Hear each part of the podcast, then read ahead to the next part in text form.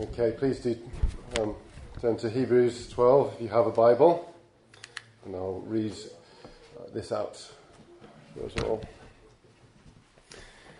In struggling against sin, you have not yet resisted to the point of shedding your blood, and you've forgotten the exhortation that addresses you as sons.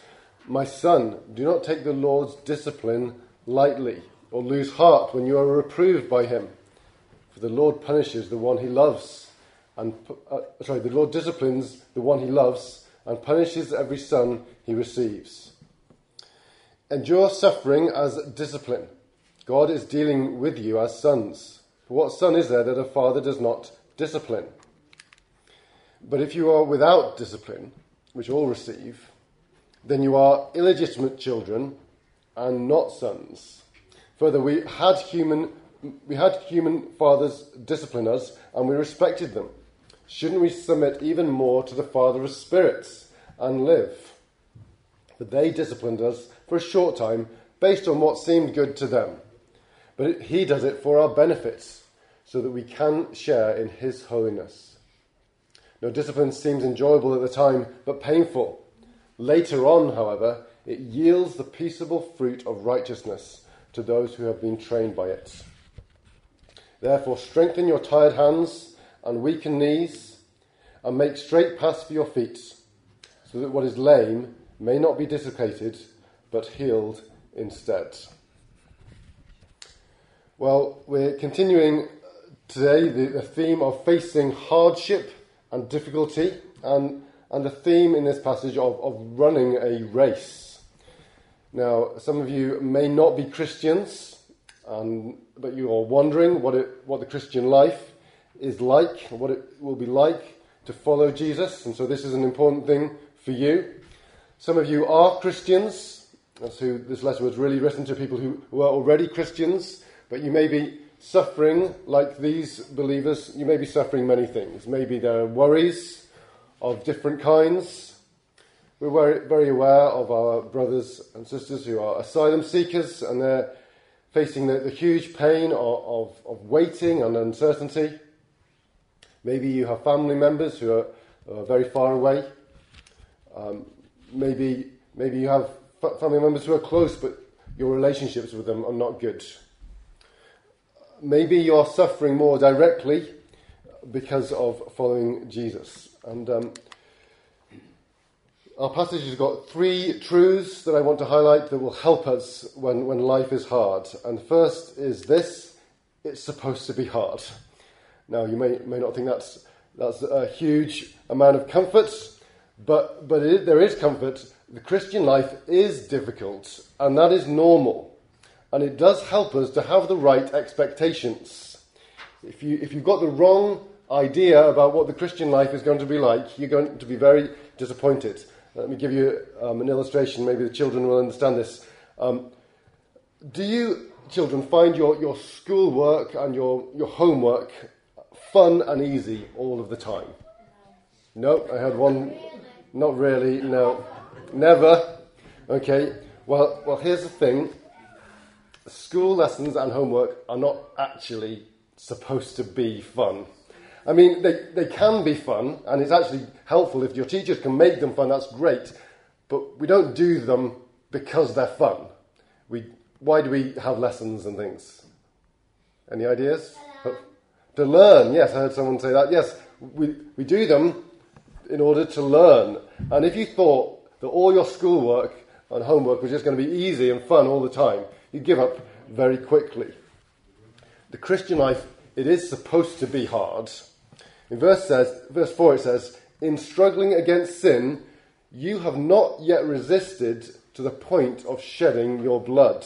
So, struggling against sin is a description of the whole of the Christian life. That is what it means to be a Christian. It's a fight every day against sin. And there will be many temptations to take shortcuts. With your homework and your lessons, what shortcuts might you be tempted to take? Go on. Photocopying. Photocopying, yes.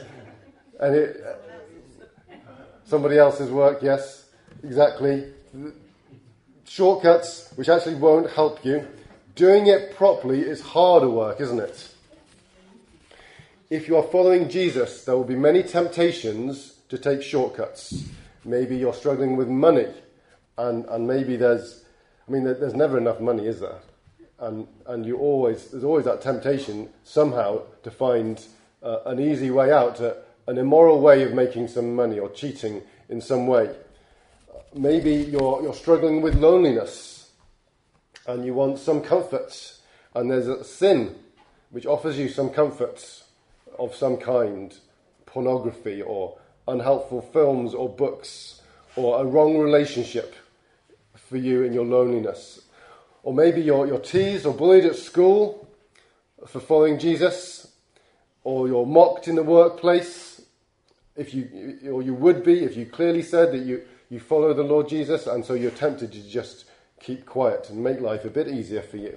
Or maybe maybe you're struggling with something that's really trying your patience and you're tempted to be angry, and it, it would just be so much easier to, to let go and lash out at, at someone. There's this constant fight that we're called to as Christians to struggle against these things. And God calls us to that. It's always hard and sometimes is extremely hard.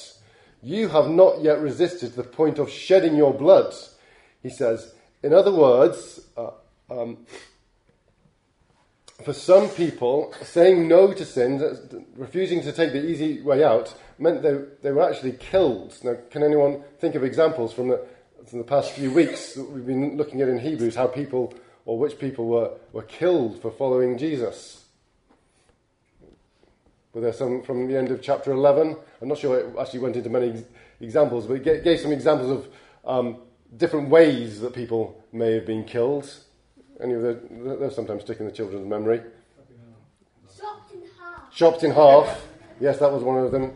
Go on, um, Isaac. It might not killed them, but been stoned. Yes, stone. That often kill, usually kill people. Sorry, Crucified. crucified. There were some. Go on. That's what happened to a person named in Acts 7.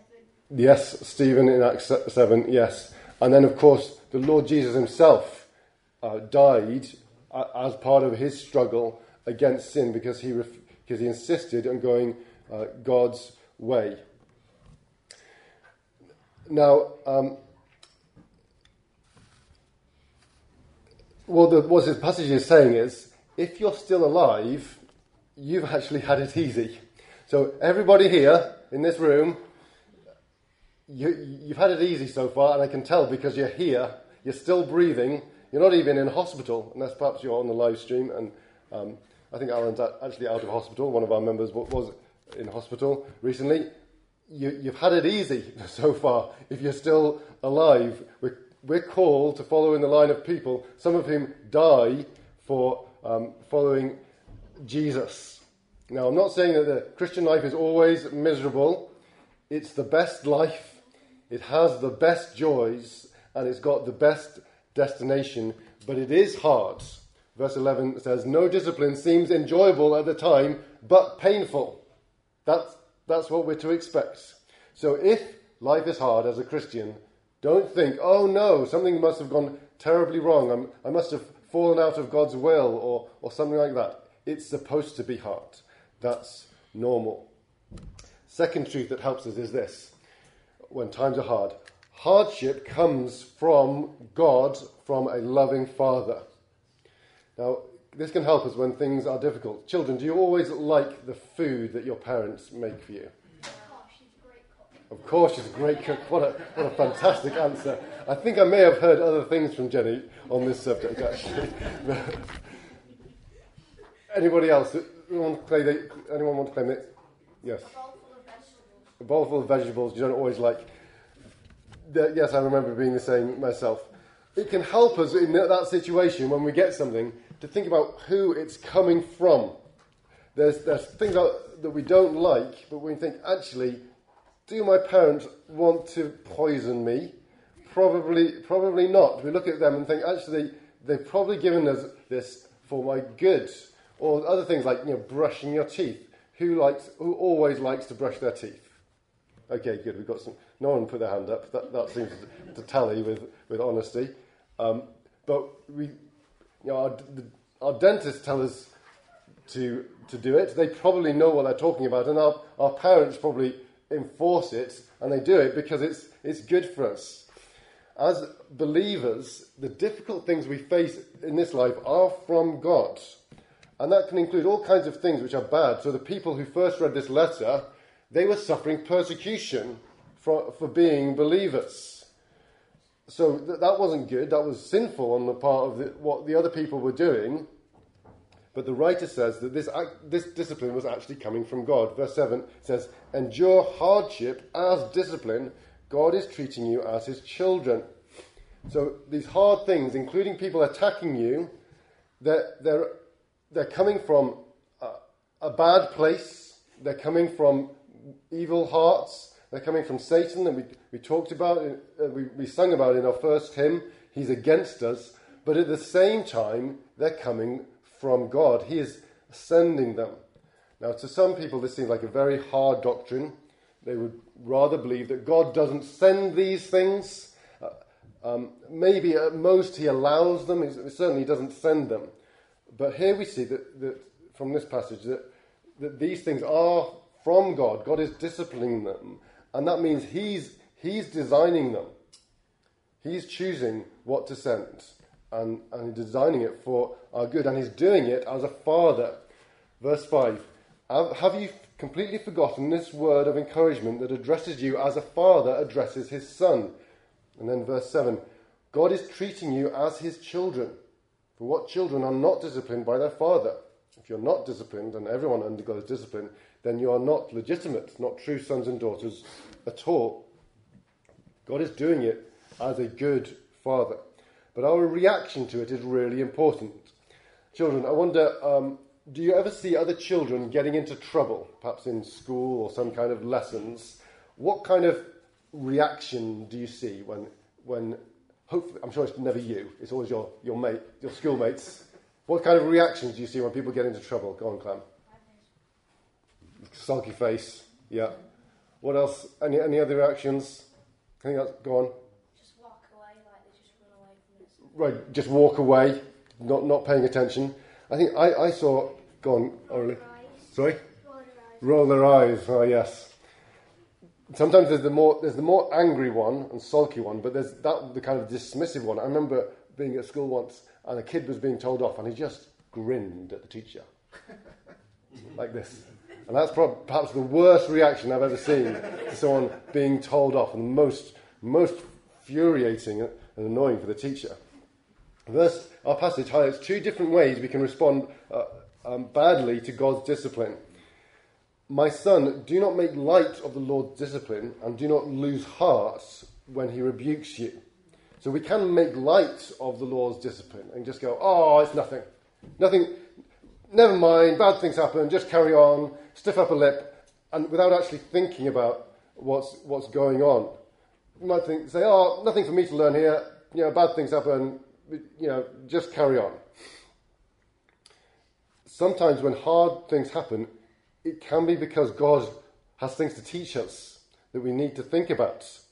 The other bad reaction is, is the opposite, and it's, it's losing heart. We think, oh, it's all gone terribly wrong. God must hate me if he's, if he's bringing this into my life. He, God doesn't love me anymore. This is just punishment, and God is enjoying making me miserable. Maybe it was some sin that I did, I don't even know what it was, but God, God is punishing me, and that, that's losing hearts. Now, discipline is not punishment in the sense of God wanting us to suffer for the sake of it. Now, sometimes God does use suffering to point out our sin. Sometimes we can be going through suffering because of our sin, and God uses that suffering to prick our consciences, but it, it's not always that way. Even the Lord Jesus went through discipline. Um, last week we thought about looking at Jesus as our example, and he learned through suffering. Hebrews 5, verse 8 Son though he was, he learned obedience from what he suffered, and once made perfect, he became the source of eternal salvation for all who obey him. So he was sinless, he never sinned, but he still learned through suffering. Uh, but this week we're focusing not so much on him as our, uh, Jesus as our example, but if Jesus is our brother, then God is our father. And the, the hardship we go, uh, we go through comes from a father who loves us. Only he's much better than a human father. Verse 9 Moreover, we have all had human fathers who disciplined us and we respected them for it. How much more should we submit to the Father of spirits and lives, live? We may have had different experience from fathers. Some of us here had and, and still have uh, human fathers who, loved us and tried to discipline us well. Some of us have had fathers who, who were not so good uh, and maybe not even there at all. But, but even when our fathers are trying to do us good, they don't get it, always get it right. They, they, they do what seems best, the, the, the, the good fathers. But God is the perfect father who does get it right. They disciplined us for a little while as they thought best, verse 10. But God disciplines us for our good, for our benefit. He knows what is best for us, He gets it right. And that brings me on to my last point. Hardship is producing something amazing. Verse 10 and 11. God disciplines us for our goods in order that we may share in his holiness. No discipline seems pleasant at the time, but painful. Later on, however, it produces a harvest of righteousness and peace for those who have been trained by it. If you are a believer, God is doing something in you that is astonishing. He is making you holy. He is changing your character to be like Himself. Now, Steve talked last week about uh, dieting and how unpleasant that is, so I'm going to talk about the other one exercise. Children, do you, do you like, who likes sports and exercise? Actually, most, most hands going up there. That's pretty good. Uh, some people do love sports uh, and so on. I think as adults, we often manage to to turn exercise into something that just makes you miserable by definition. And, it, and if it doesn't, if you don't hate it, then you're not doing it right. Um, but one of the things about exercise and, and training your body is you don't see immediate results. If, if you go and do some, some weights or some exercise in the, in the gym or, or go on a run, do you immediately look at yourself and go, oh, look, look how much bigger my muscles are today? Or how much stronger I am. Um, Heidi, you may know, she does rock climbing uh, each week, and um, and each week she she comes home and complains all of the next day about how her muscles are aching, and that she's actually weaker the next day than than she was the, the previous day after doing her exercise. But she's not complaining as much now as she was six months ago. Over time, slowly over time, she's, she's getting stronger and better able to do. And she comes back and she tells me how she's got higher up the wall, or, or she's done normally uh, more difficult climbs up the, up the wall, able to do more each time. But the next day, it doesn't seem like that. It feels like you might even be going backwards.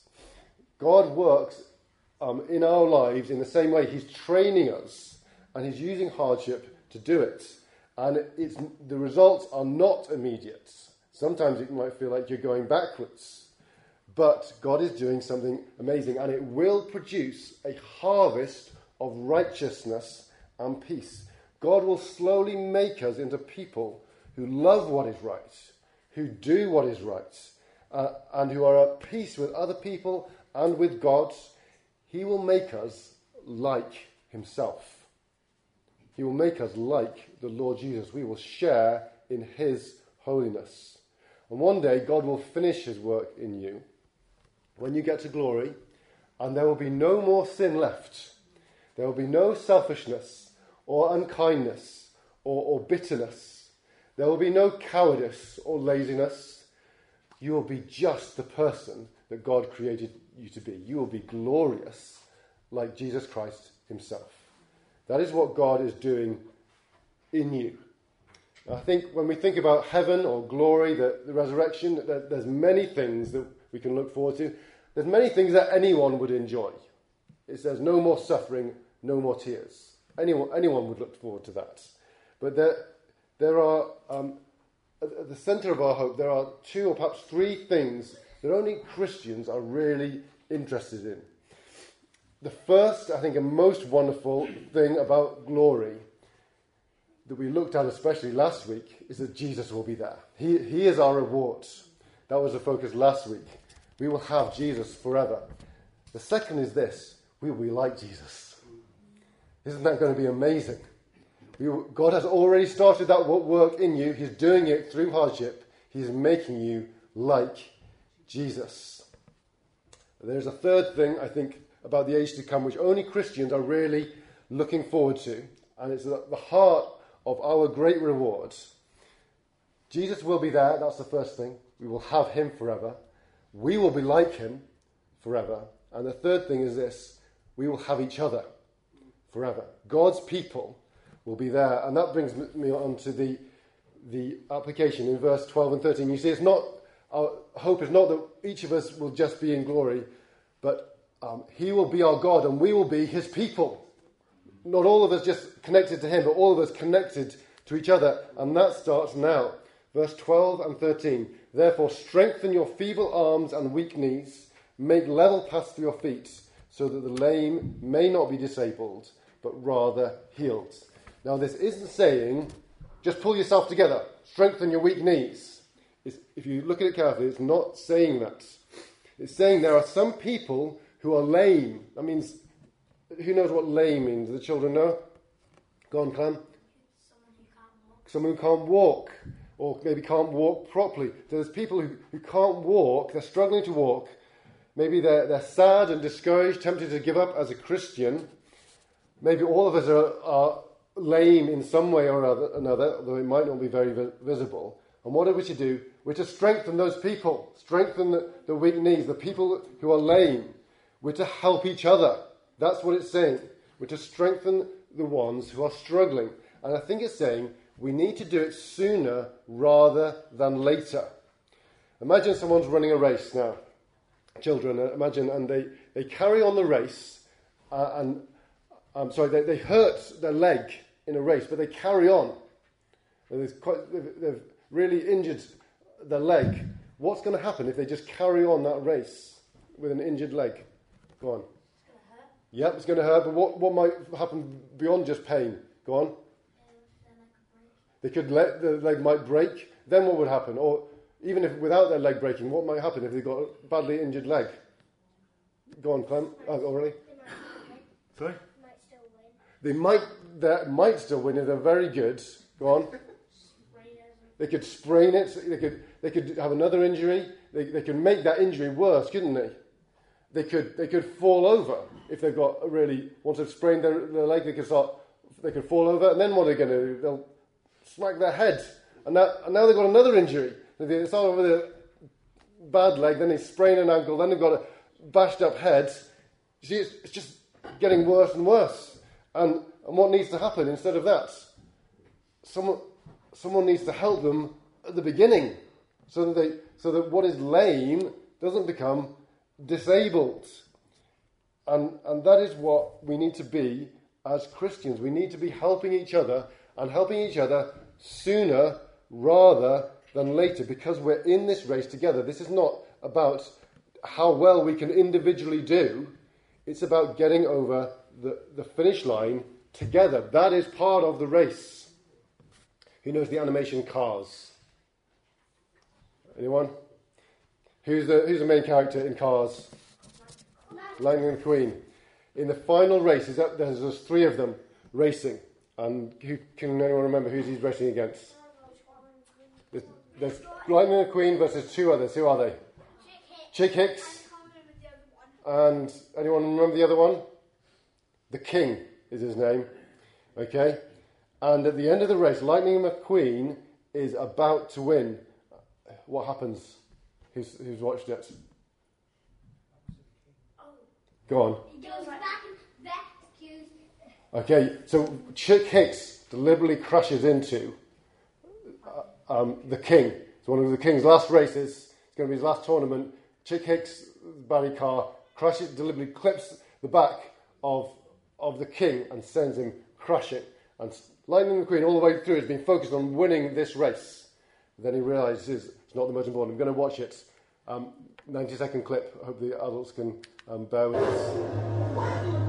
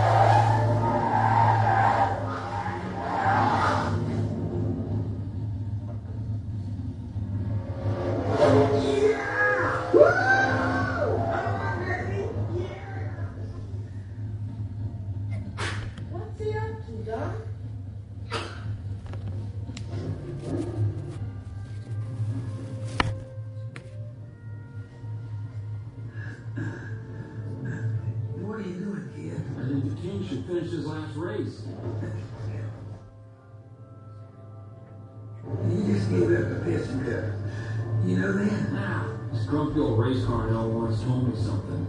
It's just an empty car. Darrell, is pushing on the last lap legal? Hey man, he's not really pushing it. He's just giving him a little bump draft.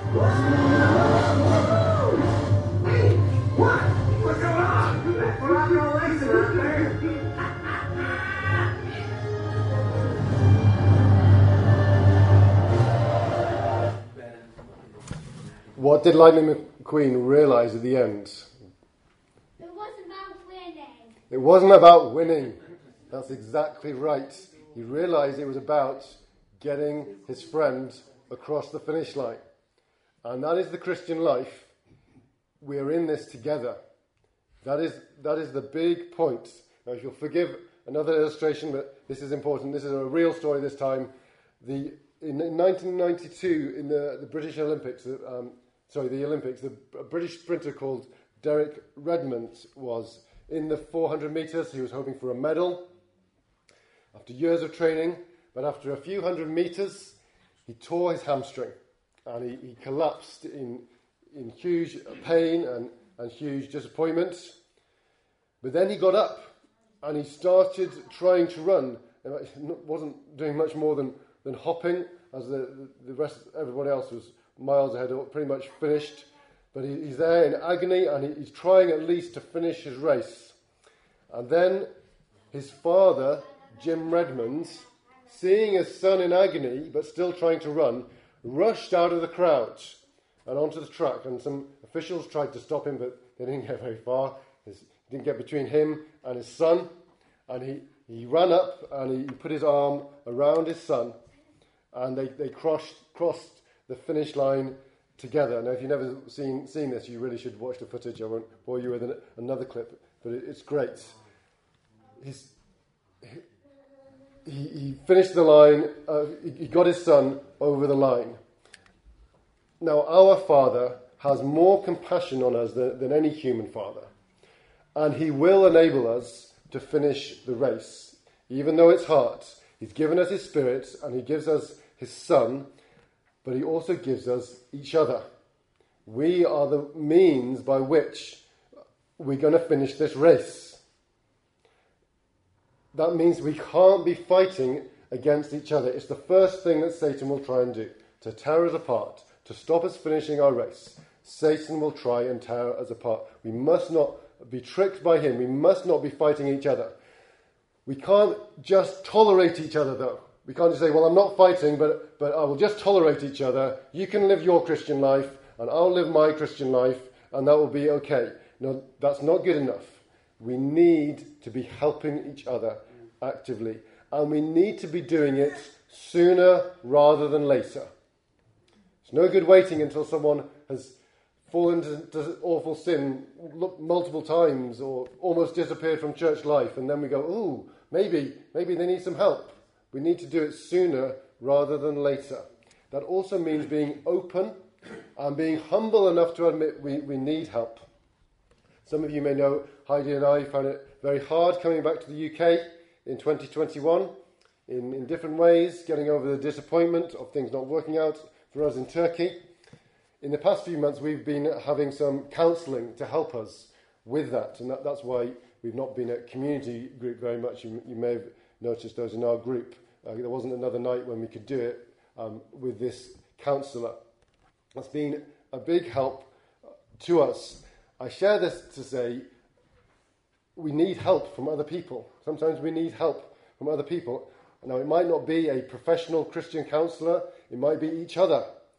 But we, we need help. We need to be honest enough to say we need help, and, and it's best to get it sooner rather than later. We have to be open enough with each other to say we need help, and to watch out for each other to say we need help. And that is the way that God is going to keep us going. And that is the way that we are going to be able to finish, the, finish this race well, finish it together.